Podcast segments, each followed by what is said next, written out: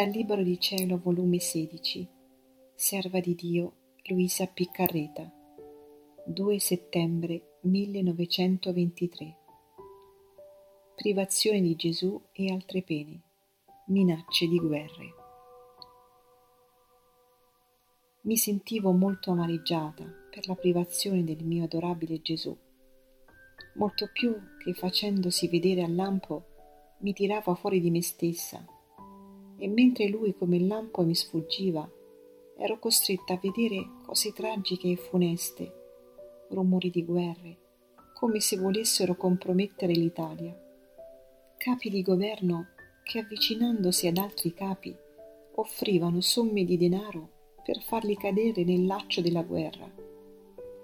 Fin dal mese di gennaio di quest'anno, stando un giorno molto sofferente, Gesù mi aveva detto che mi faceva soffrire per dare lume alle nazioni che, volendo far guerra, volevano trascinare le altre, offrendo grandi somme per attirarle a loro.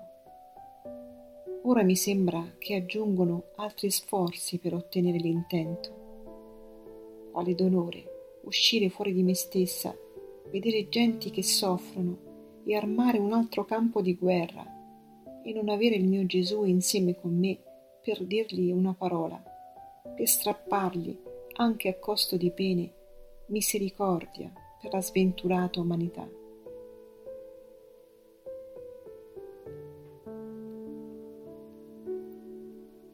Onde ho passato parecchi giorni in questo stato, ed il mio cuore non ne poteva più. Non solo sentivo la pena d'essere quasi priva del mio Gesù, ma un'altra pena, tanto dura che io stessa non so manifestarla. Quindi, appena si è fatto vedere che stringendosi al mio cuore cercava rifugio e riposo, che non ne poteva più, io me l'ho stretto e gli ho detto: «Vita mia, Gesù, dimmi, dove ti ho offeso che non vieni? Che cos'è questa pena oltre la pena della tua privazione che mi lacera e mi divide da te?»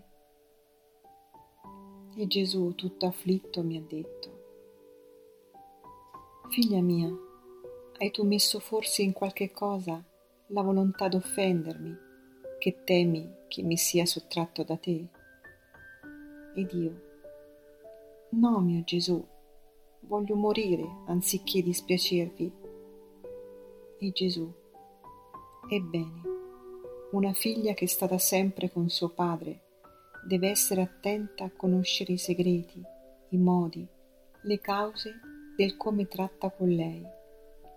Tanto tempo che sto con te e non capisci ancora le cause che mi forzano a sottrarmi, ma tu le hai capite, anche dai gravi mali che hai visto quando come il lampo io venivo da te e tirandoti fuori di te stessa ti lasciavo sola a vagar la terra.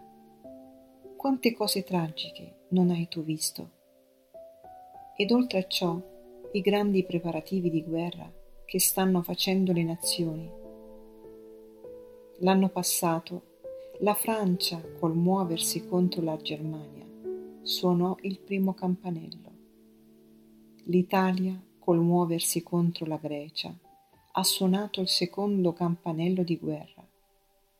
Poi verrà un'altra nazione che suonerà il terzo per chiamarle al combattimento. Che perfidia, che ostinazione!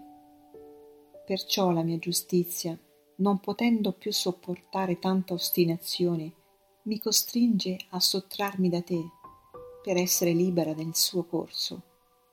E la pena che tu senti nel tuo cuore, oltre a quella della mia privazione, non è altro che la pena dell'umanità divisa da me. Certo che è una pena orribile, tanto che il mio cuore spasimò e agonizzò. Ed ora, per i vincoli che hai con me, resti tu vincolata con tutta l'umana famiglia e sei costretta a sentire tu questa pena, che le umane generazioni, coi loro orrendi peccati, si dividono da me. Coraggio, non ti abbattere, fa che lasci il corso libero alla giustizia, e poi sarò di nuovo da te, e pregheremo e piangeremo insieme per la sorte dell'uomo, affinché non vada più errante sulla terra, ma ritorni al suo Dio.